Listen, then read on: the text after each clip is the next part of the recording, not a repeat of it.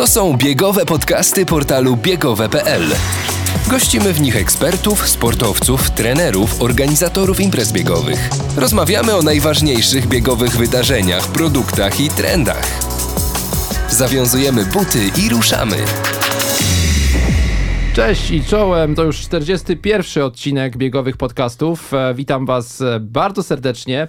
Ja nazywam się Marcin Dulnik, a w naszym studiu, w Studiu Plac w Warszawie, dobrze znany nam gość, Ryszard Szul. Dzień dobry, witaj. Dzień dobry, cześć. Ryszarda przedstawiać długo nie trzeba, ale powiem dla tych, którzy nie słuchali naszych poprzednich dwóch odcinków, że nasz gość jest ekspertem w dziedzinie fizjologii, jest trenerem lekkiej atletyki, o sporcie wie bardzo, bardzo dużo. To wiedza zgromadzona w trakcie 30-letniej kariery, dobrze mówię, Ryszard? Co najmniej. Co najmniej 30 lat kariery, co najmniej 30 lat zajmowania się sportowcami, współpracy z takimi zawodnikami jak Robert Korzeniowski, chociaż maratończycy Artur Rosman, Piotrek Gładki, Marek Galiński, kolarze. No i teraz mam pod opieką Martę Kobecką, pięcioboistkę nowoczesną. No i konsultuję różnych tenisistów młodszych czy starszych. Jeden z nich, który miał do wyboru pływanie albo tenis, i ustaliliśmy wspólnie z rodzicami, że to jednak będzie tenis, jak był mały. Doszedł w tej chwili do półfinału Australian Open juniorów. Wow, brawo. Tak. Kamil Berkieta.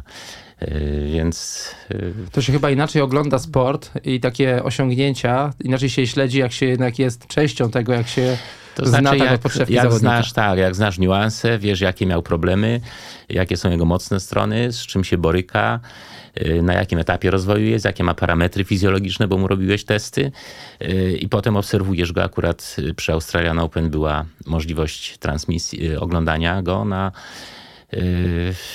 w komputerze, w sieci. No i widzę go, jak się rusza. Powiem szczerze, pierwszy raz go widziałem na międzynarodowych zawodach i mam już określony pogląd, jak to wszystko wygląda. Nasze rozmowy stanowią pewien cykl. To jest nasza trzecia rozmowa, nasze trzecie spotkanie. Poprzednie dwa były poświęcone kwestiom treningowym, kwestiom tego, jak tętno, w zasadzie wskazania tego tętna powinny wpływać na nasz trening, czyli tutaj prowadziliśmy rozważania, jak lepiej biegać, czy w oparciu o tempo, czy o tętno. Ty jesteś zwolennikiem i do tego namawiasz naszych słuchaczy i wszystkich biegaczy, żeby biegali z pulsometrem, żeby robili testy żołądzia. Na przykład. Które zresztą ja sam przeszedłem taki test pod twoim okiem i to dostarczyło mi szeregu informacji na temat tego, jak interpretować wyniki, które pokazuje zegarek. Tak. Dzisiaj bardzo ważny temat, szalenie istotny, z którym myślę wielu biegaczy ma pewien problem, mianowicie temat regeneracji, temat zmęczenia, a raczej tego, co robić, gdy jesteśmy zmęczeni, gdy czujemy się zmęczeni i jak pozyskiwać obiektywne dane na temat stanu, w jakim się znajdujemy, no i jak podchodzić do kwestii zrobienia treningu, bo wielu biegaczy uważa, że trening to rzecz święta, że nie wolno jej odpuszczać. I trening, powiedz mi, czy ty się z tym zgadzasz? No właśnie, zrobiony, dzień zaliczony. Czy ty się zgadzasz z takim stwierdzeniem, że trening to rzecz święta i nie wolno ich odpuszczać, ani nic modyfikować, skoro trener tak napisał, no to robimy. Czy ty się z tym zgadzasz? Nie, absolutnie się z tym nie zgadzam. Zawsze zalecam swoim zawodnikom. Dam przykład chociażby o zawodniczce, o której mówię, Marta Kobiecka, pięcioboistka nowoczesna, tak? I ona się przygotowuje do 5 razy 600 metrów z przerwami na strzelanie. Jest po kontuzji, w związku z tym a pierwsze starty w Pucharze Świata są w połowie kwietnia i trzeba było opracować jakiś plan, żeby ją przyspieszyć do tego. I teraz działamy w ten sposób, że jest plan, ja tam nanoszę swoje uwagi, swoje poprawki i się kontaktujemy. I teraz dzisiaj, jeżeli na poprzednim treningu napisała mi, że na koniec po siłowni tam miała 4 razy 150 metrów i ta czwarta 150 czuła, że to była graniczna, że to już ją zaczynała pięta boleć, A dzisiaj zaplanowałem jej co innego. Miała biegać setki po 16 sekund, przeplatane potrójnym odpoczynkiem w marszu i w truchcie. I zadzwoniłem do niej, żeby obserwowała, co się będzie działo w przerwach po tam 10, 12 czy 13 tej setce, jak będzie tętno wracało. Czy będzie wracało do tych 130, czy nie. Jeżeli nie będzie wracało, to zasugerowałem jej, żeby przerwała trening i skończyła. Na koniec, żeby jeszcze zmierzyła sobie mleczan, żebyśmy wiedzieli, czy założenia treningowe, czyli trening maksymalnej wytrzymałości tlenowej, czyli biegane szybko, ale bez zakwaszania się, bez wywoływania narastającego mleczanu, czy został zrobiony. No i mając tą informację od niej, wieczorem dostanę tą informację w aplikacji Polar Flow. Tam jest taki dziennik treningowy i tam korespondujemy ze sobą. Można plany robić i można pisać uwagi. I wtedy, mając informację, jak ten trening zniosła, obserwując tętno, obserwując mleczan, będę mógł zaplanować jej kolejny trening. Czyli masz pełny podgląd na jej trening poprzez platformę Polar Flow, tak. Ale czy te dane dotyczące właśnie tego, jak wygląda jej sen, jak wygląda regeneracja, czy jest zmęczona, czy nie, czy też widzisz tam na tej platformie? Tak, jest taka opcja status AUN, czyli autonomicznego układu nerwowego i w oparciu o to ona wie, że jeżeli AUN jest dobry, czyli układ nerwowy się zregenerował, to wtedy robimy normalny trening. Jeżeli układ się nie zregenerował, to wtedy musi być korekta planu treningowego. I teraz aż prosi się powiedzieć o tym zmęczeniu, o którym mieliśmy mówić. No więc zmęczenie jest nieodzownym elementem procesu treningowego. Czyli robimy trening i efektem tego treningu jest zmęczenie. Następnie jest odpoczynek, regeneracja. Potem wchodzimy na ten sam poziom, który mieliśmy przed treningiem, a potem jest faza superkompensacji, czyli nasze możliwości wysiłkowe są podwyższone. I to jest moment najtrudniejszy, trudny do określenia, w którym powinniśmy robić kolejny trening albo w którym powinny być zawody. I teraz, jeżeli ta regeneracja, ten odpoczynek będzie za krótki, to kolejny trening zrobimy w fazie zmęczenia. Mhm. Kolejny znowu w fazie zmęczenia, a jeszcze jak się nie wyśpimy. Nie dadzą progresu. I wtedy nie dadzą progresu. Mało tego, doprowadzą do przetrenowania. Czyli potem regres się zaczyna. I teraz wracając dalej do zmęczenia. Zmęczenie to jest niemożliwość wykonywania wysiłku z zadaną prędkością albo mocą. Nie możemy biec na przykład po 3,50. Biegniemy po 4,30. Nastąpiło zmęczenie. Mamy zmęczenie organizmu. I teraz jakie jest to zmęczenie? Co jest przyczyną? Przyczyną może być zmęczenie obwodowe, czyli mięśniowe. I przyczyną może być wyczerpywanie się zasobów energetycznych, czyli glikogenu mięśniowego, wolnych kwasów tłuszczowych, które akurat się nie wyczerpują prawie, ale przede wszystkim glikogenu mięśniowego.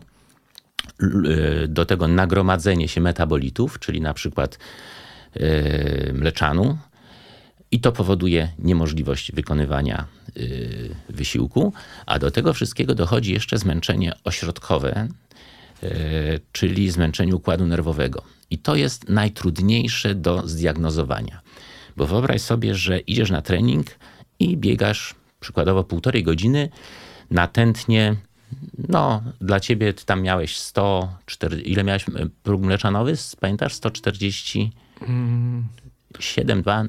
Coś takiego. Coś takiego. Przykładowo 145, dajmy okrągłą liczbę, 145 to było to tętno, do którego nie zakwaszasz się, nie narasta zmęczenie i możesz sobie biegać i biegać. I zrobiłeś 1,5 godziny. Czujesz się dobrze, wyspałeś się. Na kolejny dzień miałeś zaplanowany, nie wiem, zabawę biegową przykładowo i robisz ją. Ale była praca, coś tam w rodzinie było, dziecko płakało czy coś, nie wyspałeś się. Ale masz plan zrobiony. Bardzo ładny, no zaplanowany. Mało tego, jeszcze jak masz trenera, a któremu zapłaciłeś, no to co? Nie zrobię, jak taki ładny plan.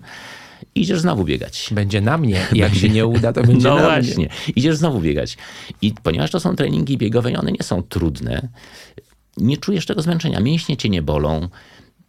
jesteś może troszkę apatyczny, może trudno ci się budzi rano i to już są takie pierwsze objawy tego zmęczenia ośrodkowego układu nerwowego. Zmęczenia, które jest bardzo trudno zauważalne. Czyli, ale tego nie wolno lekceważyć, absolutnie. Bo jak rozumiem, to jest ścieżka, która prowadzi do przetrenowania. Do przetrenowania, tak zwanego przetrenowania parasympatycznego. Dlaczego tak się nazywa? Otóż nasze mięśnie zawiadywane są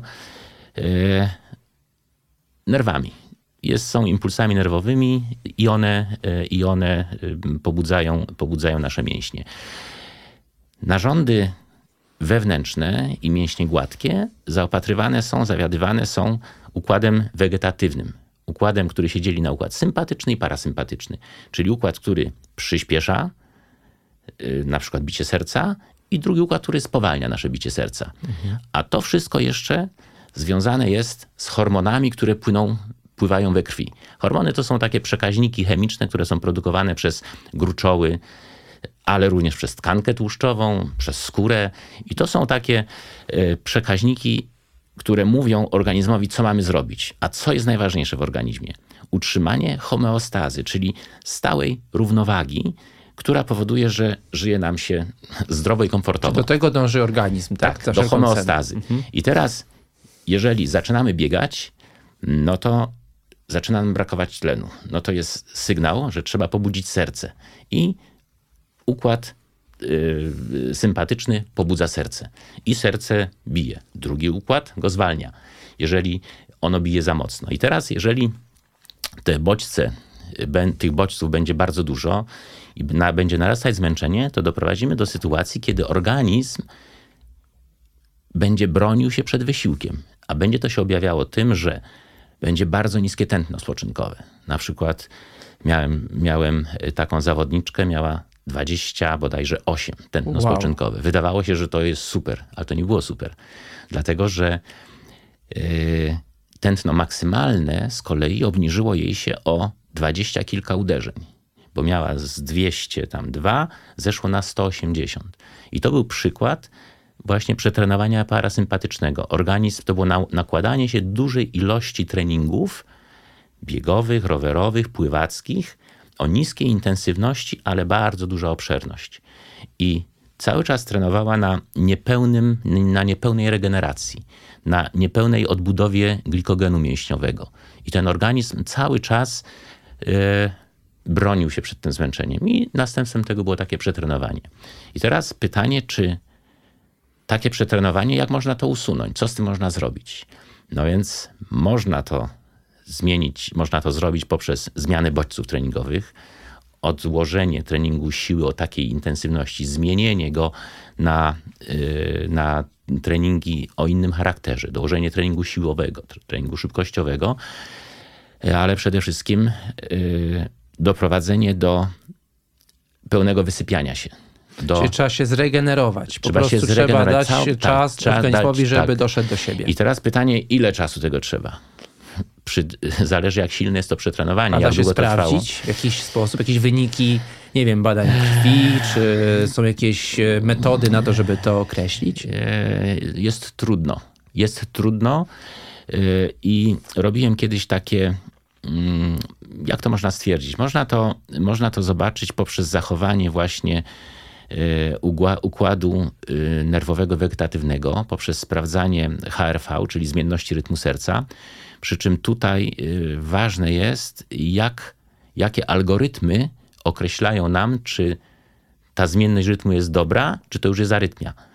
I tutaj jedno z pytań było od słuchaczy, czy warto używać pomiaru HRV w smartwatchach. Wszystko zależy, co to za algorytm, co to za smartwatch i czy za tym stoją badania naukowe, czy to jest po prostu tylko gadżet, jakiś wynik, tylko gadżet, który coś pokaże. My do tych pytań od naszych słuchaczy wrócimy. Tak sobie tą naszą rozmowę dzisiaj podzielimy na dwie części. W pierwszej właśnie będziemy o tym zmęczeniu tutaj, o tej regeneracji rozmawiać, a potem przyjdzie taki moment, gdzie mamy tutaj kilka pytań naszych słuchaczy, na które będę prosił, żebyś odpowiedział, żebyś się ustosunkował i doradził fajnie, że przyszły te pytania i myślę, że właściwie też po to jest ten podcast, żeby na takie takie wątpliwości rozwiewać. Jak chodzi o kwestię odpoczynku i regeneracji, to jeszcze jest jedna rzecz, bo ty mówisz o zmęczeniu, że to zmęczenie i bardziej tak w kontekście treningu i tych kolejnych jednostek, które robimy. Natomiast jeszcze jest, wydaje mi się, ten aspekt życia amatora, związany ze stresem, z pracą, z rodziną, no czasami z wyjściem nawet z kumplami gdzieś do pubu. No właśnie, zmęczenie życiem, takie po prostu zwykłe. Tak. I wydaje mi się, że to jest jednak większe wyzwanie niż dla tych zawodowych sportowców, którzy przynajmniej teoretycznie... Tylko trenują, jedzą i śpią. No właśnie. Więc... I właśnie to jest problem amatorów. Jak pogodzić trening właśnie z życiem rodzinnym, z pracą.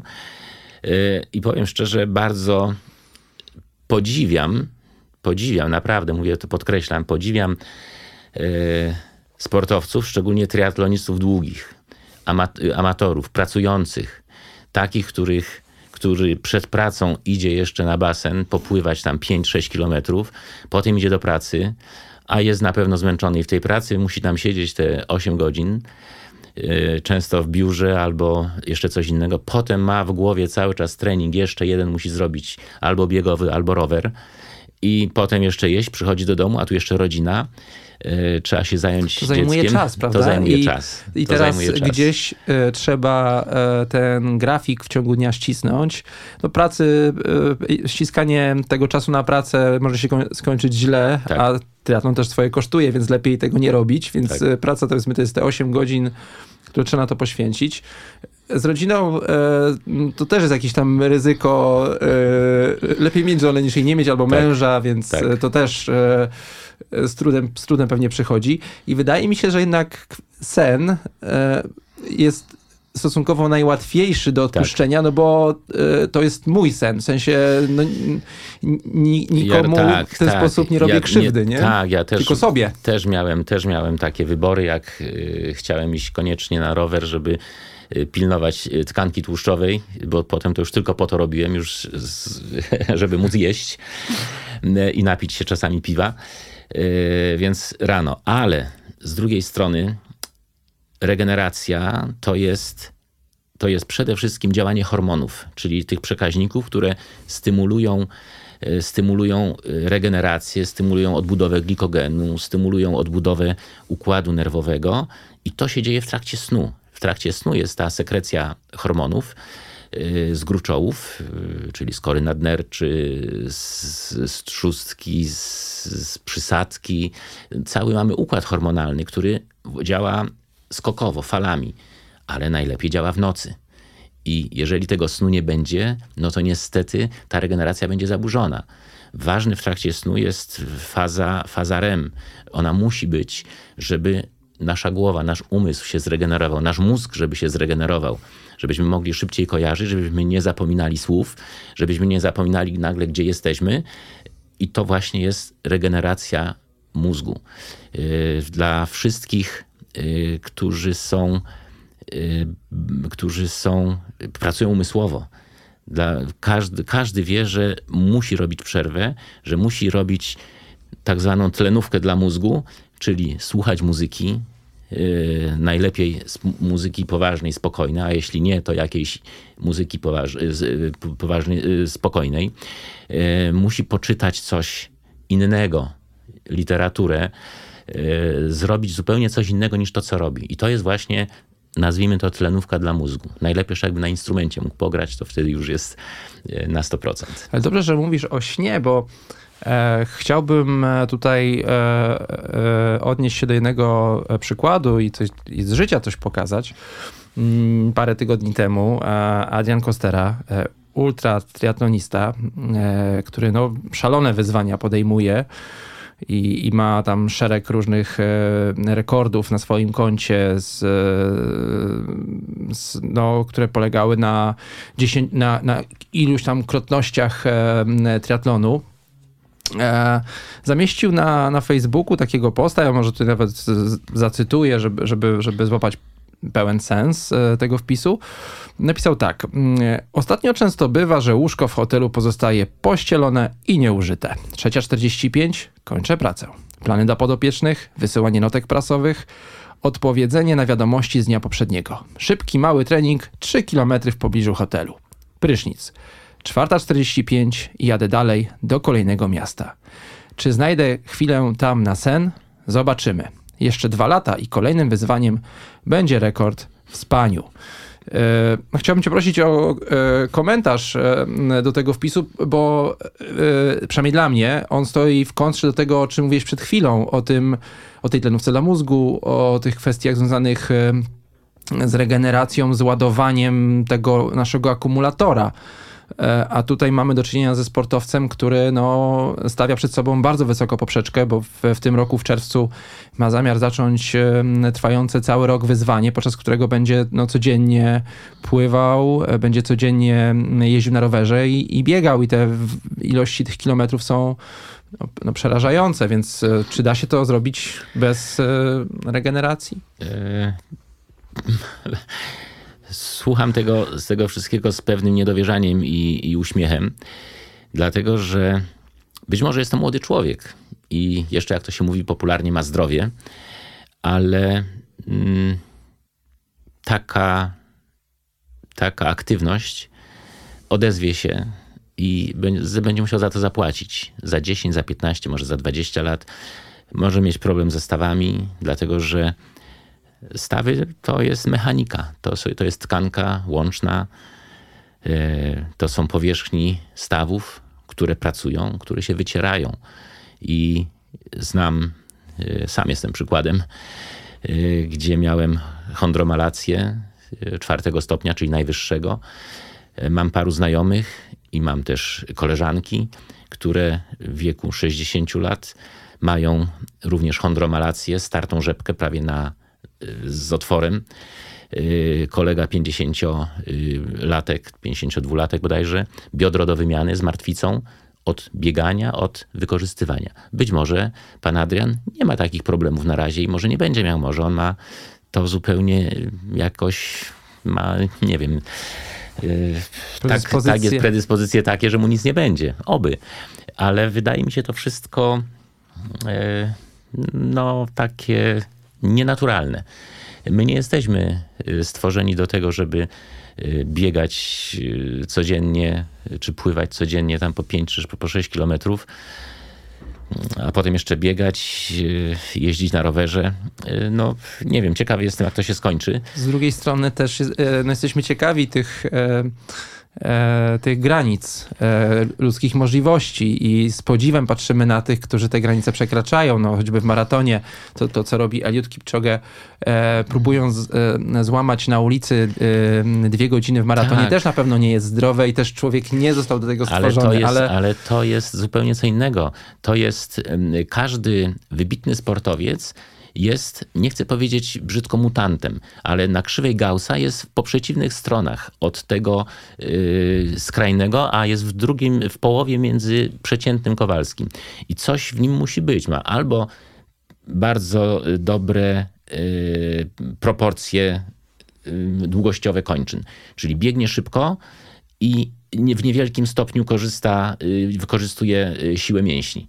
Takie są dźwignie, że ta siła mięśni jest mała do użycia. W związku z tym on biegnie szybko, biegnie po 3 minuty na kilometr i na przykład nie zakwasza się.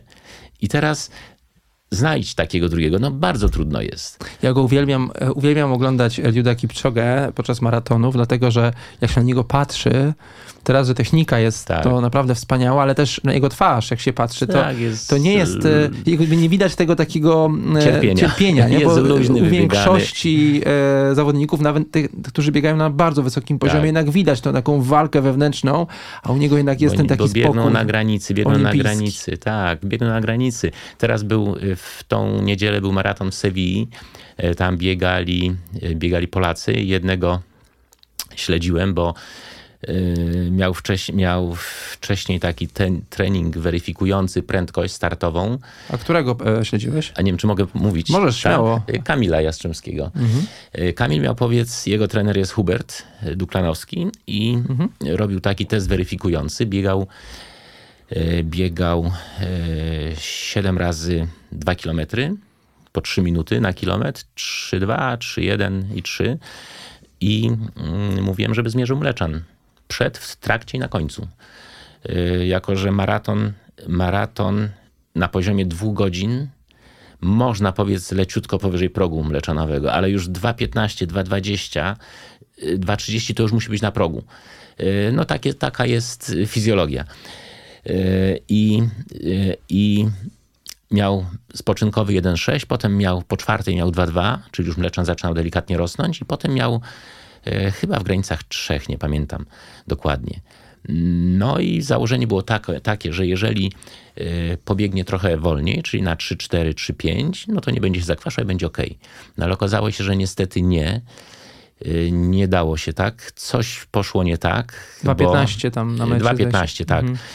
I sprawdzałem prędkości na poszczególnych kilometrach, więc tylko początek pobiegł, pierwszą piątkę chyba pobiegł po 3,5, a potem było coraz wolniej, a po 30 już słabo. I teraz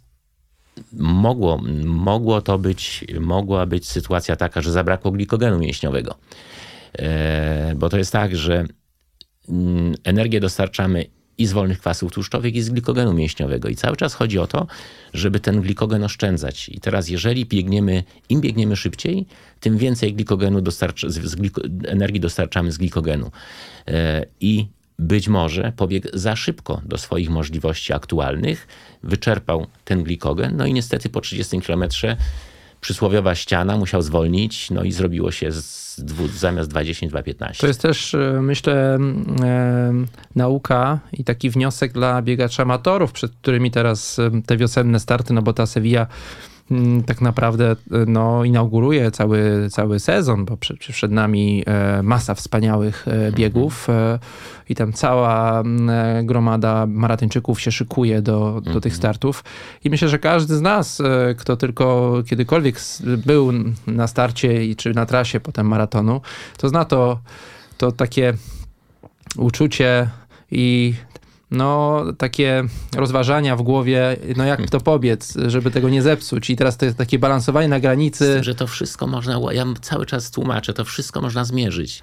To wszystko można sprawdzić. Ale czy czasem nie jest tak, czy się zgodzisz ze mną, że jak no niby jest to policzone, niby tak, no mamy to ustalone, nawet z trenerem przegadane, ale jest coś takiego, jest taki moment przed samym startem, kiedy czujesz się mocniejszy niż tak, i nagle za szybko pobiegniesz. Nie, że jednak za szybko pobiegniesz. I to jest ten dzień, kiedy w ogóle znam no, to, wiem zetrę to. Ten rekord no, na prof. Tak, nie? No niestety, tu trzeba nie każdy ma takie możliwości jak Robert Korzeniowski na przykład. Do czego zmierzam? Myślę o tych zapasach glikogenu, które każdy ma. I teraz przygotowując się do kursu dla trenerów triatlonu, które teraz będę robił z kolegą od pływania, z Maćkiem Rakowskim, sprawdzałem wszystkie informacje dotyczące FTP. To jest taki twór wymyślony przez producenta korby i skoncentrowali się na tym, jak to tam wyznaczać i tak dalej. Ale co innego znalazłem. Ciekawą informację. Oni określili w oparciu o jakieś badania, jaki jest czas jazdy właśnie na maksa, czy 20 minut, czy 40, czy tam 60. I co się okazuje? Czy jazda na maksa to jest czerpanie z glikogenu, bo tam już nie ma wolnych kwasów tłuszczowych, tam już jest tylko glikogen. I okazuje się, że amatorzy 20, tam bodajże coś 4 minuty. Taki mają zasób glikogenu. Ja na sobie pamiętam, jak jeszcze jeździłem jako kolarz górski master w mastersach, to pamiętam na tętnie maksymalnym i submaksymalnym, wtedy miałem 180 maksymalne, potrafiłem jechać godzinę, ale po godzinie po prostu, jak to się popularnie mówi, zgon, musiałem zejść z roweru pod każdą zmarszczkę, nie byłem w stanie wjechać. Po prostu odlot. Godzina. Robert Korzeniowski, godzina 24. Bo igrzyska w Sydney Złoty medal na 20 km, czas godzina 24, średnie tętno 194. Wow. A końcówka była na 200. To jest... I to była czysta glikoliza. I to z kolei te informacje mówią, dlaczego Robert potrafi sobie teraz pobiec po tam 2,50 maraton, nie trenując za dużo, jeszcze teraz w wieku 50 kilku lat. Także nasze możliwości trzeba sprawdzać, a przed maratonem ja zawsze mówiłem amatorom, żeby zrobili test żołądzia, który pokaże, jak mamy wytrenowane poszczególnie strefy energetyczne. Robiłem takie testy biegaczkom kiedyś, Małgosi Sobańskiej, Grażynie Syrek, i patrzyłem, jak mają przygotowaną tlenówkę, z jaką prędkością mają, na jakiej prędkości mają próg mleczanowy, jakie dystanse mają powyżej progu. I teraz w oparciu o to, jeżeli biegają 2,27, czy tam po przebiegnięciu próg na poziomie 3 miała 3,50, chyba 4. I to było 3 tygodnie po Mistrzostwie Polski w maratonie w Dębnie, nabiegała tam 2,32. To jest informacja dla mnie, że jeżeli jakaś dziewczyna będzie robiła test i będzie miała taki próg mleczanowy na tym poziomie, no to może pobiegać. Czy na pewno? Nie, bo jeszcze musi mieć wybieganą tą prędkość tlenową, czyli na pierwszym stopniu testu musi przebiec przynajmniej 1400 metrów. Więc to są takie informacje, które mówią, jak jesteśmy przygotowani do zawodów, do biegania. I teraz jeżeli na przykład Robert Korzeniowski przygotowywał się do igrzysk, to jeszcze oczywiście robił testy przynajmniej co 2 miesiące, co 1,5 miesiąca, ale przed samymi igrzyskami robił test weryfikujący prędkość startową. Czyli na 50 km to musiała być prędkość na progu mleczanowym, nie mógł się zakwaszać. I sprawdzaliśmy to w ten sposób, że przed 30-minutowym marszem, czy tam dyszkę 10 wtedy chodził, sprawdzaliśmy mleczan w trakcie i na końcu. Jeżeli się nie zakwaszał, to był spokojny, że to jest ta prędkość. Mhm. Tak, czyli rozumiem, że robiliście to po to, żeby ten start nie był taką randką w ciemno, tylko żeby po prostu można było... Mając test, możemy z dokładnością do minuty, do 2 powiedzieć, jaki będzie czas na mecie. Oczywiście, jeżeli nie wypadnie, nie zdarzy się coś nagłego, czyli deszcz, jakiś podbieg i tak dalej. To też jest dla amatorów, wydaje mi się, taka trudność, żeby ten plan umieć zmodyfikować w odniesieniu do warunków pogodowych, choćby do temperatury zwłaszcza. Podbiegów. Nie? Właśnie. Tak jak tutaj kiedyś z kolega tutaj biegł, tu w Warszawie jest Agrykola. Ja mu mówię, słuchaj, odpuść tą Agrykolę. Podbieg. Mówię, zakwasisz się na początku i potem ci będzie bardzo trudno. Zanim ten kwas mleczan zutylizujesz, to już odbiegną. A on mówi, wiesz, ale z kolegą biegłem i mówi, jak depnąłem, utrzymałem go pod tą górkę. Tylko potem dobiegł na metę i kroplówkę dostał. Ja pamiętam jedną z takich edycji półmaratonu warszawskiego, jak meta była na Placu Trzech Krzyży parę lat temu i tak była trasa ustawiona, że oczywiście wcześniej trzeba było pokonać podbieg chyba tam na ulicy tej Belwederskiej, jeżeli dobrze pamiętam. No i to było tak, że ten podbieg się tam kończył i tą metę już gdzieś tam było widać. No i ci biegacze, myślę, że jakbyśmy zrobili taką statystykę, częściej się przewracali jednak przed tą linią mety, bo jednak ten wpływ podbiegu, takiego wysiłku z pewnością nie jest obojętny. Nie? To nie jest taki normalny finisz, jak powinien wyglądać, że jednak z jakiegoś innego pułapu puszczasz się zaczyna. Puszczasz nogi i biegniesz tylko... I też pamiętam trasę biegu Konstytucji.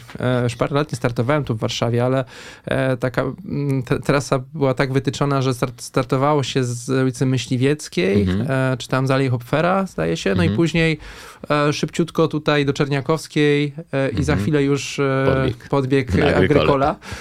który wypadał tak stosunkowo na początku, tak. A później do mety jeszcze dość daleko. Dlatego dobrze jest, jeżeli biegniemy gdzieś, to dobrze jest znać profil trasy i przygotować się. Jeżeli wiadomo, że to będą podbiegi, to dobrze jest tych podbiegów parę zrobić sobie, wcześniej gdzieś przygotować się i potem kontrolować tętno na podbiegu.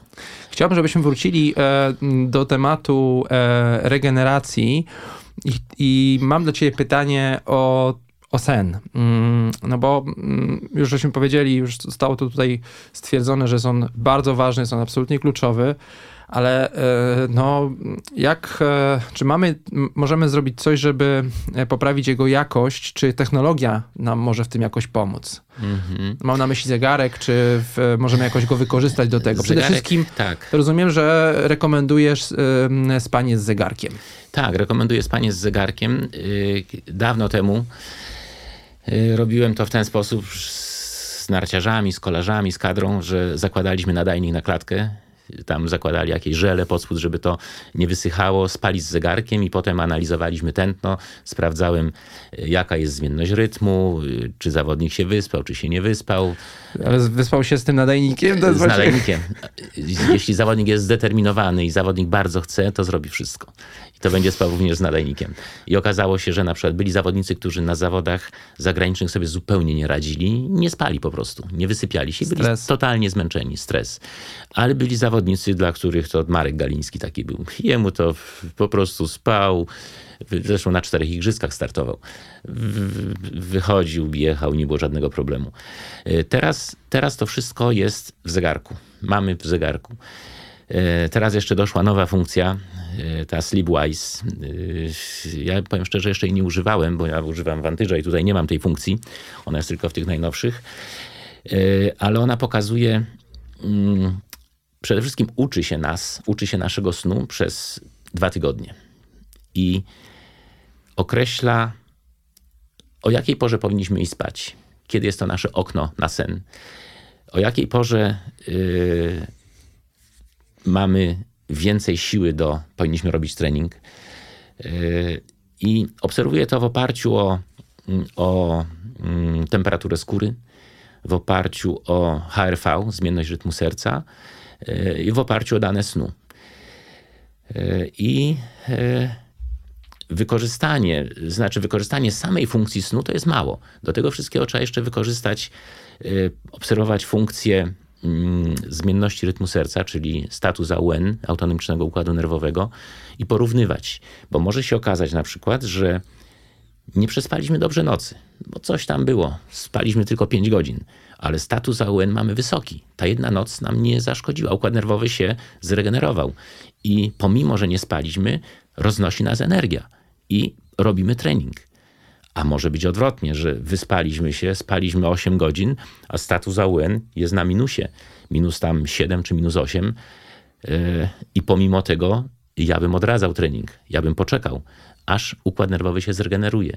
I wtedy jest radość z treningu, wtedy jest przyjemność z takiego trenowania. Kiedy czujesz, że cię roznosi, kiedy nie zasypiasz na rowerze, bo już nie możesz, bo tak ci się spać chce. I kontrolowanie tego z zegarkiem jest o tyle dobre, że nie martwię się nadajnikiem, czy mi spadnie, czy nie, tylko śpię po prostu z zegarkiem, rano sobie zaglądam. Całe szczęście, że ten pomiar optyczny z nadgarstka został wynaleziony, no bo tak. Spanie z nadajnikiem, tym takim na klatce piersiowej, sobie wyobrażam, jak to było niewygodne. To była katorga. Tak.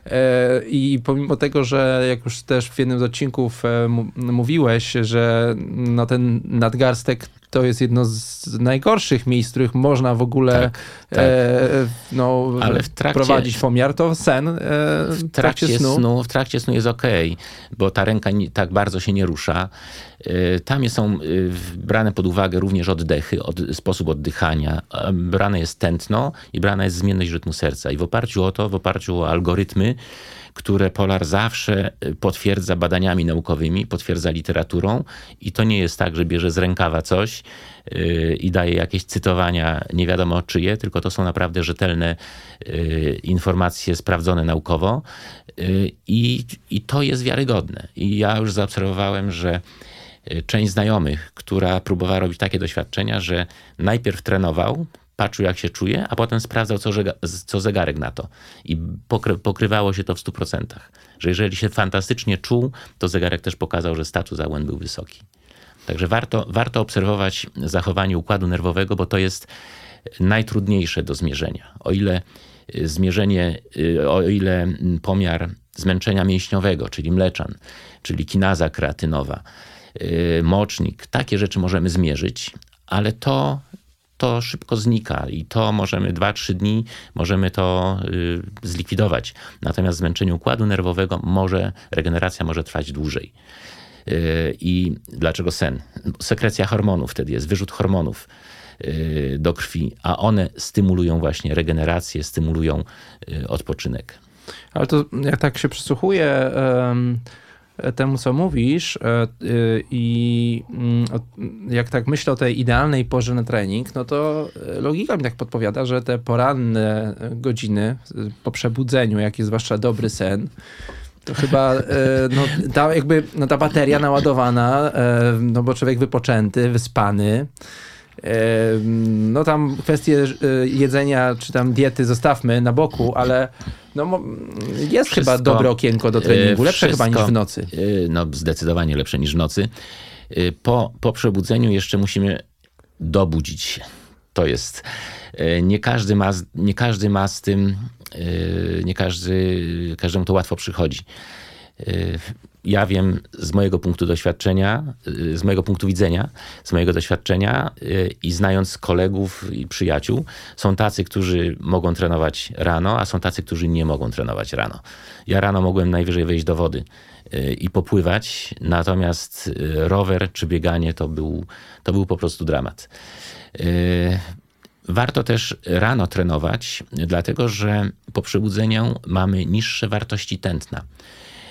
I jeżeli jesteśmy w stanie po lekkim śniadaniu pójść na trening, czyli budzimy się przykładowo o 7:00, a trening sobie robimy o 9:00, super. To jest właśnie ten moment, gdzie jest podwyższona aktywność, możemy zrobić trening. I pytanie, czy potem musimy pracować, idziemy do pracy, czy nie. Jeżeli idziemy do pracy, to dobrze jest zrobić taki trening, który nie będzie wymagał większej regeneracji i który nie spowoduje, że będziemy senni, zmęczeni. Warto jest zrobić taki trening, który wręcz pobudzi nas do pracy, a główny trening, jakby najważniejszy, zrobić po pracy, żebyśmy mieli czas na regenerację. I teraz pytałeś, jak się regenerować, co zrobić. No, pierwsza sprawa, tak jak już mówiłem, zmęczenie to jest wypłukanie glikogenu mięśniowego i nagromadzenie metabolitów. No to jak wypłukanie, no to go trzeba szybko uzupełnić. W związku z tym, jeżeli planujemy trening, to musimy zaplanować jedzenie. Natychmiast. I teraz w pierwszych 30 minutach po treningu jest najlepsza przyswajalność glikogenu. I bo ona potem spada aż do 2 godzin. Po 2 godzinach już jest wszystko normalnie. Więc do tych 2 godzin powinniśmy uzupełnić glikogen. Powinniśmy zjeść. Najpierw półpłynne coś, a potem normalne jedzenie. Makaron z białkiem i tak dalej. To jest uzupełnienie. Teraz przyspieszenie usuwania metabolitów. Najprostsza sprawa to jest kąpiel, oczywiście prysznic i na przykład rozgrzanie mięśni gorącym prysznicem, mocnym, na ile jesteś w stanie wytrzymać, a potem gwałtowne schłodzenie, ale nie na długo, na krótko. Po to, żeby zmniejszyć, obkurczyć naczynia krwionośne, powierzchowne i tym samym wymusić przyspieszony obieg krwi w mięśniach. Ale to niezależnie od tego, czy mięśnie bolą, czy nie? Niezależnie, bo zwykle to jest tak, że te wszystkie procedury z wodą, z zmianą temperatury przychodzą nam do głowy wtedy, kiedy czujemy jednak jakieś... Bolesność mięśni to już jest no, trochę późno i to jest efekt zmian w mięśniach. Czasami to się brzydko nazywa, jeżeli nas bolą od razu, to przejdzie szybko, ale jeżeli zaczynają boleć na 2, 3 dzień, to już jest tak zwana nekroza, czyli obumieranie włókien. One już są porozrywane i po prostu bardzo bolą wtedy. I no to jedyne, co można zrobić, to po prostu odpoczynek. No to właśnie przyszło mi do głowy takie pytanie, bo też w rozmowach z innymi biegaczami ono się też przewijało. czy jeżeli nie czuję bólu mięśni po treningach, to znaczy, że nie robię progresu? W sensie, że te obciążenia dla moich nóg nie są zbyt mocne. Widzę, że się uśmiechasz, ale to jest serio pytanie, jakby tak, z takiej rozmowy żywcem wzięte, że wręcz usłyszałem, że no, tych bodźców nie dostarczam takich, no, które by miały prowadzić mnie w kierunku progresu. Zależy, jeżeli mówimy o mięśniach, to cały czas musimy się zastanowić, co chcemy uzyskać poprzez trening i czy robimy trening siły.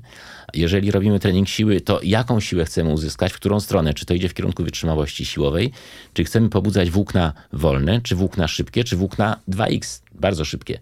I teraz jaki mamy pik mocy, czyli przy jakim obciążeniu, jaka jest optymalna, jaka jest prędkość skracania mięśnia, to nie jest tak proste do odpowiedzenia. Trening siły nie jest prosty, to jest skomplikowany trening, jeżeli go robimy świadomie i celujemy w to, co chcemy zrobić. Ale czy ten ból mięśni musi być? Jest dla nas dobrym, właśnie, czy musi być, czy jest w ogóle jakimś dobrym znakiem? Nie, dobrym... jest odczucie mięsień musi być ukrwiony. I poprzez bodziec, poprzez ćwiczenie powodujemy przekrwienie mięśnia i tym samym dostarczenie materiałów energetycznych. Poprzez hormony wywołujemy zmiany w białkach. Jest budowana jest masa mięśniowa. I teraz pytanie, co chcemy zrobić? Czy zrobić to bardzo mocno? I teraz, jeżeli mięsień jest rozgrzany, ciepły, czujemy ciepłe nogi na przykład wieczorem czy po treningu, to znaczy, że on działa. Jeżeli nogi bolą, to znaczy, że coś było zrobione niedobrze, za mocno, bo bolesność mięśni może być spowodowana poprzez rozrywanie struktur mięśni. Mhm. Jest taki wskaźnik kinaza kreatynowa, która się wzięła stąd, że włókno mięśniowe, jeżeli się rozrywa, pęka, to pojawia się ta kinaza kreatynowa, wypływa do krwi i jest mierzona. I tak się mierzyło zawały serca. I to tak samo mierzy się to u sportowców, u piłkarzy, u sprinterów. I to jest najlepszy wskaźnik takiego mechanicznego wręcz uszkodzenia mięśnia. Jeżeli ta kinaza spada, no to robimy kolejny trening. Mleczan to jest co innego. To jest efekt biochemicznych przemian i produkcji. Ryszard, mamy jeszcze parę minut naszej rozmowy. Chciałbym przejść teraz do pytań naszych słuchaczy. I no od razu do pierwszego pytania, które zadała Wiktoria. A pyta o to, czy w przypadku astmy oskrzelowej wskazane jest bieganie. Czy coś na ten temat wiadomo? Ja tylko jedno chcę powiedzieć, że przed każdym bieganiem, przed jakąkolwiek aktywnością musimy iść do lekarza. Najlepiej do kardiologa, do lekarza sportowego, zrobić sobie EKG, jeżeli trzeba EKG wysiłkowe, zrobić badania morfologii krwi, zrobić ogólny przegląd. Ja to nazywam bilans 30-latka, 40-latka, bilans 50-latka, to polecam szczególnie, i bilans 60-latka, 70-latka dopiero będę robił. Ale wszystkie bilanse po drodze zrobione. Nie, tak. Trzeba to zrobić, dlatego że warto sprawdzić. Bardzo często, jeżeli zaczynamy trening, to ukryte jakieś wady mogą się pojawić i po co ma dojść do tragedii?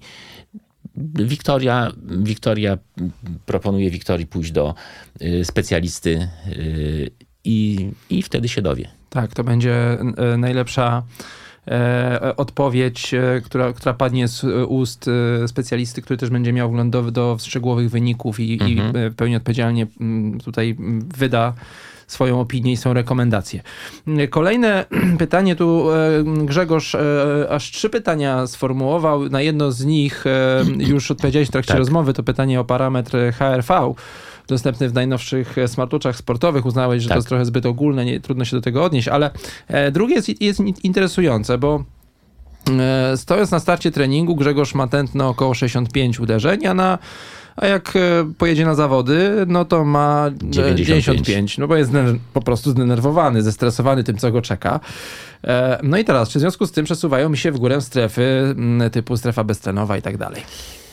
To znaczy strefy zostają, tylko przesuwa się tętno. Wcześniej wchodzi w tą właśnie strefę. Miałem takiego zawodnika, którego testowałem, który był zawodnikiem, nie był zawodnikiem startowym. I jak robiłem mu test, to na pierwszym stopniu testu, czyli minus 50 uderzeń tętna maksymalne, pobiegł 1200 metrów. Próg miał na poziomie, tam już nie pamiętam, przykładowo 1400 metrów. Słabo, jak na zaawansowanego biegacza. A potem, jak zrobił to samo, już beze mnie, sam, to nagle miało 200 metrów więcej. Stres go po prostu zabił. Stres niestety tak działa. Miałem takiego amatora, 4 na 4,30 maraton i mówię mu, słuchaj, pobiegnij na tętnie, zacznij 140, nie wyżej. On mówi, 160 miałem jak stałem. No więc... I nie ma szans. To po prostu wszystkie parametry się przesuwają wtedy. Czyli trzeba jakieś techniki relaksacyjne. Proponuję funkcja sirin w polarze, funkcja oddychania, wyłączania głowy, zrobienia z koncentracji na oddechu, może koncentracji na muzyce. Pięknie tutaj w naszym studiu mówiła o tym Ania Kiełbasińska. Tak. Zresztą też byłem na takiej konferencji, na której też no, wspaniale właśnie opowiadała o tym, jak się przygotowuje do startu, co robi, tak. jak się koncentruje na sobie, jak się wycisza, tak. I to faktycznie każdy z nas, kto staje na starcie, powinien troszeczkę też na to zwrócić uwagę. Jeszcze jedno pytanie od Grzegorza, które tutaj chyba też już częściowo odpowiedziałeś. No, pytanie jest, czy na podstawie tętna podczas snu monitorowanego zegarkiem możemy wyciągnąć wnioski o tym, jak mocny trening możemy zrobić następnego dnia. Tak.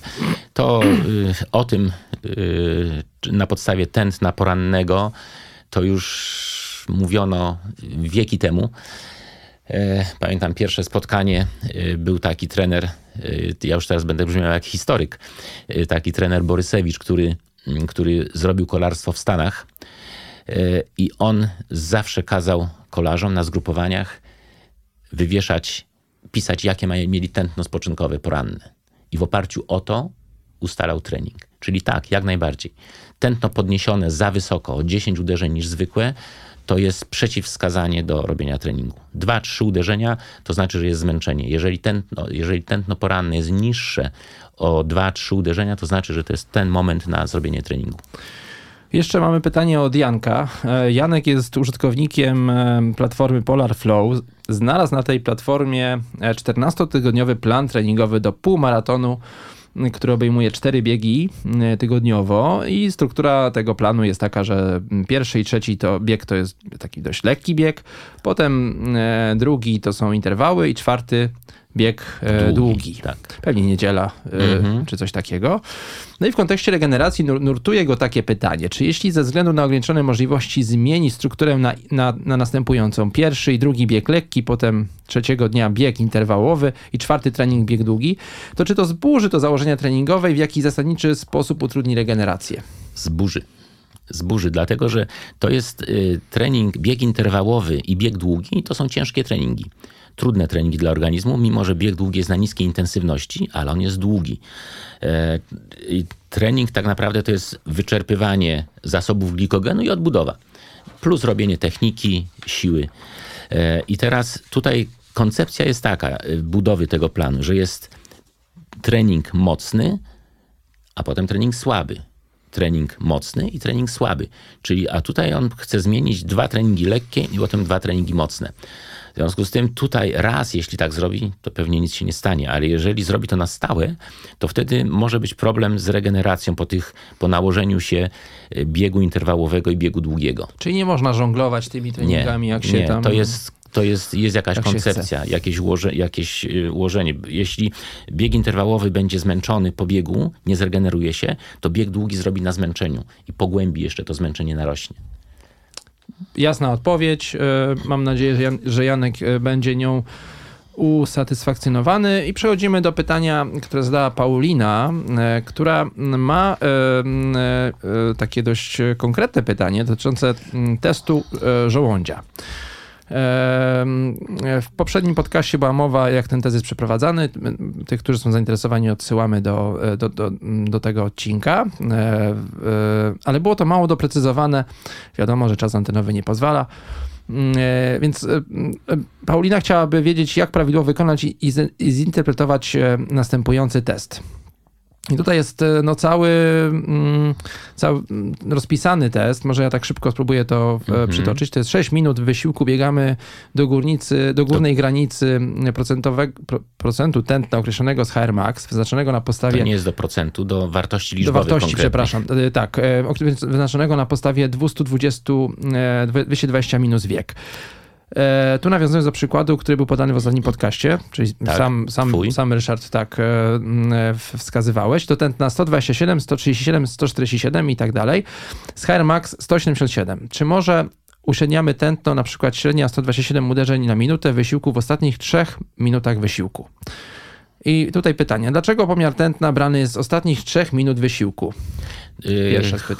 Chodzi o to, że musimy doprowadzić do równowagi czynnościowej i teraz 3 minuty to jest takie minimum, 6 minut to jest minimum dobroci testu.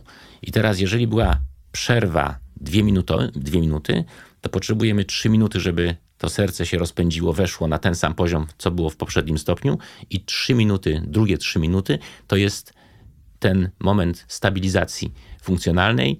Wtedy bierzemy średnie tętno. Na koniec bierzemy mleczan i średnie tętno do ustalania stref intensywności to jest zbierzemy z drugich 3 minut. Drugie pytanie w ramach tego tematu to pomiar dystansu z całości 6 minut, czy może tylko z 3 minut? Z 6 minut. Biegamy z różną szybkością w zależności od tętna. Jak ktoś nie potrafi biegać, ale jeśli ktoś potrafi biegać, czuje tempo, to wtedy biegnie całe 6 minut równym tempem. I jeszcze jest kolejne pytanie o wyznaczanie progów. Co determinuje wyznaczanie progów lactate threshold, a co anaerobic threshold, czyli próg mleczanowy i beztlenowy. Tak. I jaka jest różnica w zakwaszaniu? W stosunku do wcześniejszego pomiaru, na przykład 0,5 milimola, a może 0,7 milimola lub więcej. To jest troszkę dłuższa odpowiedź. Próg mleczanowy, pierwszy termin taki pojawił się w latach 20. przez profesora Henry'ego Brixa, to był profesor górnictwa w Edynburgu, który badał wydolność górników. Jak górnicy nadają się, którzy się nadają do pracy, którzy są bardziej wydolni, którzy nie. I zaobserwował, że w trakcie takiego wysiłku we krwi gromadzi się mleczan i jest jakiś moment, w którym ten mleczan zaczyna się kumulować. I nazwał to próg mleczanowy. I potem były różne próby wyznaczania tego momentu w inny sposób, metodą pośrednią. Dlatego, że maszyny do urządzenia do pomiaru mleczanu były stacjonarne, były duże, pomiar był dość drogi i było to trudne do zmierzenia, więc próbowano mierzyć to innymi parametrami. Były tak zwane wtedy worki Douglasa, które zbierały powietrze wydychane w trakcie próby do odmowy, próby maksymalnej określającej pułap tlenowy. I analiza tego powietrza określała ilość tlenu, ilość powietrza, jakie zostało przewentylowane przez ćwiczącego, przez badanego i zaobserwowano, że w momencie, kiedy zaczyna się kumulować mleczan, to musimy więcej oddychać i więcej wydychamy dwutlenku węgla. I nazwano ten moment progiem wentylacyjnym, a w latach 60. nazwano to progiem tlenowym i progiem beztlenowym. Czyli w oparciu o parametry gazowe, nie w oparciu o parametry krwi, wyznaczono dwa momenty. Jeden moment to był, nazwano to próg tlenowy, kiedy wzrastała wentylacja, i drugi moment, kiedy ilość dwutlenku węgla wydychanego, ciśnienie parcjalne dwutlenku węgla było mniejsze w stosunku do ilości tlenu. To nazwano progiem beztlenowym. Do tego wszystkiego jeszcze, to był McIlroy i Wasserman, lata 60. A do tego wszystkiego potem Niemiec Mader, powiedział, że taki standardowy próg to jest 2 milimole, to jest ten pierwszy, i 4 milimole ten drugi. I to nie ma żadnego uzasadnienia fizjologicznego. Określanie progów 2 i 4 milimole, bo wyobraźmy sobie, że mamy zawodnika, który ma wartość spoczynkową mleczanu na poziomie 3,5 milimola, bo wartość, norma kliniczna jest do 5 milimoli. I teraz zaczyna robić wysiłek i on się zaczyna zakwaszać do 3, do 4, do 6 i 2 milimoli mu nie wyznaczymy, bo on nie ma takich wartości. Wyznaczymy mu 4 i zakwasi się tam do 17. Ale mamy drugiego zawodnika, który ma spoczynkowe stężenie mleczanu 0,5 milimola i jemu 2 milimole wyznaczymy na poziomie tam powiedzmy 160 uderzeń, ale on skończy szybko wysiłek na poziomie 5. I 4 milimole będzie miał na poziomie 190 uderzeń przy maksymalnych 200. I teraz regeneracja dla tego zawodnika to będzie tętno 160, co jest absurdem. Wyraźne zmiany będą, powiedzą, ktoś tak będzie analizował, powie, że to jest na tętnie 190. Ja takie przypadki już dostawałem, takie oceny, takie wyniki testów, i rodzic czy zawodnik mówił mi, że to chyba coś jest nie tak, żebym ja miał tętno regeneracyjne 170. Ale to jest właśnie opieranie się na tych progach 2 i 4 milimolowych. Czyli odpowiadając na pytanie, co determinuje wyznaczanie tych progów? Stężenie mleczanu. Przyrost w kolejnych wysiłkach o 0,5 milimola. Mhm. Czyli jest przykładowo na pierwszym stopniu jest 1, na drugim stopniu 1,2, na trzecim 1, na czwartym 2,1. To ten przedostatni, przed 2,1, to był próg mleczanowy. To powiedz jeszcze, jakie czynniki mogą mieć wpływ na błędny pomiar w teście żołądzia? Tutaj Paulina podpowiada, czy to posiłek, może temperatura rąk, jakieś indywidualne czynniki typu stres, zła regeneracja i tak dalej. Co tutaj może zaburzać? Co może zaburzać? Temperatura, jeżeli... Robiłem również testy, jak było zimno, więc jak po ukłuciu ta krew nie chce płynąć, więc dobrze jest, żeby była rękawiczka, żeby było ciepłe, żeby były ciepłe ręce. A taka dyspozycja dnia właśnie, jakaś infekcja na przykład u zawodnika? Absolutnie nie robimy wtedy, nic takiego nie robimy.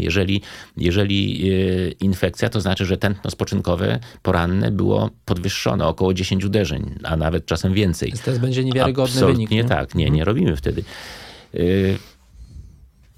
Taki test pokazuje, co jest teraz i tu, w tej chwili, w tym stanie.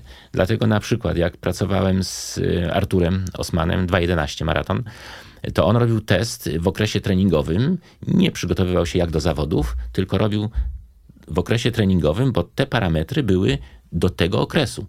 Natomiast jeżeli przygotowywał się do zawodów, to po 8 tygodniach robił kolejny test i wtedy już miał inne parametry.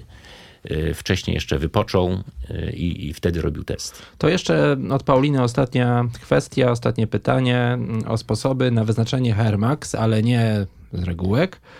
Prosi Paulina o podanie przykładowych testów wysiłkowych. Ja zawsze sugeruję, ja tak robiłem, że jak z piłkarzami pracowałem 10 lat aż i tam tych testów zrobiłem bardzo dużo, więc żeby zrobić test maksymalny, biegali 1500 metrów. Raz, że warunkiem uzyskania tętna maksymalnego, które będzie wykorzystywane w określaniu stref intensywności, to jest wykorzystanie czasu trwania między 3 a 6 minut, czasu trwania wysiłku o maksymalnej intensywności. Więc z tego miałem tętno, a równocześnie w oparciu o równanie Costilla mogłem sobie wyliczyć VO2 max. tych piłkarzy. Na marginesie mogę powiedzieć, że na przykład 4,20 na 1500 to jest około 60 bodajże 5 ml na kilogram masy ciała, czyli to już jest dość dobry, jak na amatora, VO2 max. Mhm. Czyli to jest taki przykładowy test wysiłkowy, który można 1500 podjąć, metrów wyznaczyć. Dziewczynom, paniom proponuję 1000 metrów, żeby nie zajeżdżać, jak to się brzydko mówi, nie zajeżdżać ich, żeby się nie zamęczały. Ale 1000-1500 metrów jest bardzo dobrym testem. Oczywiście, jeżeli ktoś chce zrobić tylko 600 metrów, też będzie miał tętno maksymalne, ale proponuję 1000 lub 1500 metrów. Na koniec ostatnie pytanie należy do Roberta, który jest użytkownikiem zegarka marki Polar i trenuje w oparciu o plany treningowe Polar Flow. Biega maraton na poziomie 4,15, jest w wieku 46 lat i jemu brakuje takiej tematyki, co z tymi biegaczami, którzy mają przy bardzo wolnym biegu wysokie tętno. No bo ty sugerujesz, żeby biegać w oparciu o tętno i to są ci, co jak stoją na starcie, to już mają tam tych uderzeń tyle, że tak, nie powinni w ogóle wystartować. To jest stres. Natomiast jeżeli ktoś nie ma predyspozycji biegowych, to musi truchtać i maszerować, aż dojdzie do sytuacji, że będzie truchtał. Niestety tak jesteśmy skonstruowani. Mamy określony skład włókien mięśniowych, określoną ilość włókien mięśniowych, określone proporcje długościowe kończyn, które determinują sposób biegania i szybkość i możliwości. Jeżeli Robert nie ma takich możliwości, to trzeba po prostu cierpliwości i wolno kontrolować to tętno. Odpowiadasz na drugą część pytania, bo Robert tutaj nam napisał, czy ma trzymać się wyznaczonych stref przez Polara i uzbroić się w cierpliwość, nadzieją, że tętno zacznie spadać, czy też da się to jakoś na skróty, w jakiś inny sposób załatwić. Nie. Trzeba po prostu dać czas organizmowi. Czasami trzeba nawet 2 lat na to, żeby zaadaptować organizm do tych wysiłków wytrzymałościowych, o niskich intensywnościach. Ja miałem piłkarzy, którzy trenowali bardzo intensywnie. I na pierwszym stopniu testu przebiegał Marcin, takiego miałem, nie będę mówił jak się nazywał, utalentowany. Przebiegł 800 metrów, ale to znaczy, że nie miał wytrzymałości tlenowej. 60 minut wytrzymywał. Brakowało energii, wystarczało mu tylko glikogenu na to 60 minut, bo nie czerpał energii z wolnych kwasów tłuszczowych. Po około roku treningu, który wyglądał następująco. Tak z piłkarzami trenowałem. 15 sekund trucht, 15 sekund marsz. 15 sekund trucht, 15 sekund ile marsz. Ile powtórzeń? 30 minut. Trucht, marsz, trucht, marsz. Czasami robiłem 20 sekund, czasami robiłem 30 sekund. Trucht, marsz, nic więcej. Po roku już biegał w granicach 1100 metrów. O 300 metrów poprawił tą wytrzymałość tlenową na pierwszym stopniu, czyli 50 uderzeń niżej tętno maksymalne. I potem mówi, proszę pana, teraz to ja mogę grać. Teraz to ja mam zdrowie, ja kończę mecz, ja mogę grać drugi mecz. Robert, to życzymy w takim razie powodzenia i dużo cierpliwości, żelaznej wręcz konsekwencji w realizowaniu planów, a efekty powinny przyjść. Tak. Ryszard, chciałem ci bardzo podziękować za to dzisiejsze spotkanie. Jak tak słucham ciebie, zawsze z otwartymi ustami, jestem zawsze pod wrażeniem twojej wiedzy i też tak sobie czasami myślę, że jak tak się popularnie mówi, że bieganie jest najprostszą formą ruchu i takim jednym z najprostszych sportów, to rozmawiamy 3. godzinę i nagadać się nie możemy o tak prostym, wydawać by się mogło, sporcie, a jednak człowiek jest tak skonstruowany, jest tak skomplikowanym jednak... jak powiedziałeś, przynajmniej to w odniesieniu do tych najlepszych, mutantem, że pewnie jeszcze dużo tematów, dużo wątków moglibyśmy poruszyć. Tak. Miło się rozmawia. Bieganie jest takie, że im więcej wiesz, tym trudniej podjąć decyzję. Mam trenerów z pływania, z którymi współpracuję i teraz mówisz, Boże, jak ja mogłem tak trenować wcześniej, jak ja nie miałem tętna, nie wiedziałem. Teraz to jest tyle informacji, tyle wiedzy, że ja nie wiem, jak to wszystko ogarnąć, jak trudno jest podjąć decyzję. I tak samo jest z bieganiem. Im więcej wiesz, co robisz na treningu, tym trudniej jest potem rzeczywiście podjąć decyzję, jak biegać. Naszym słuchaczom oczywiście życzymy samych dobrych decyzji. Tradycją naszego podcastu jest to, że na koniec nasi goście odpowiadają na jedno bardzo ważne pytanie na temat powodów, dla których warto biegać, ale ty już na to pytanie odpowiadałeś, dlatego ja troszeczkę je zmodyfikuję pod kątem tego odcinka, tematyki naszego dzisiejszego spotkania i pytanie jest na koniec takie. Ryszard, jakie są 3 powody, żeby się regenerować? Pierwszy to jest taki, żeby nie chodzić cały dzień śpiący, bo kto rano wstaje, ten chodzi cały dzień śpiący. To jest pierwszy powód, żeby się wysypiać. Drugi powód, żeby mieć dobry humor. I trzeci powód, żeby mieć ochotę na trening.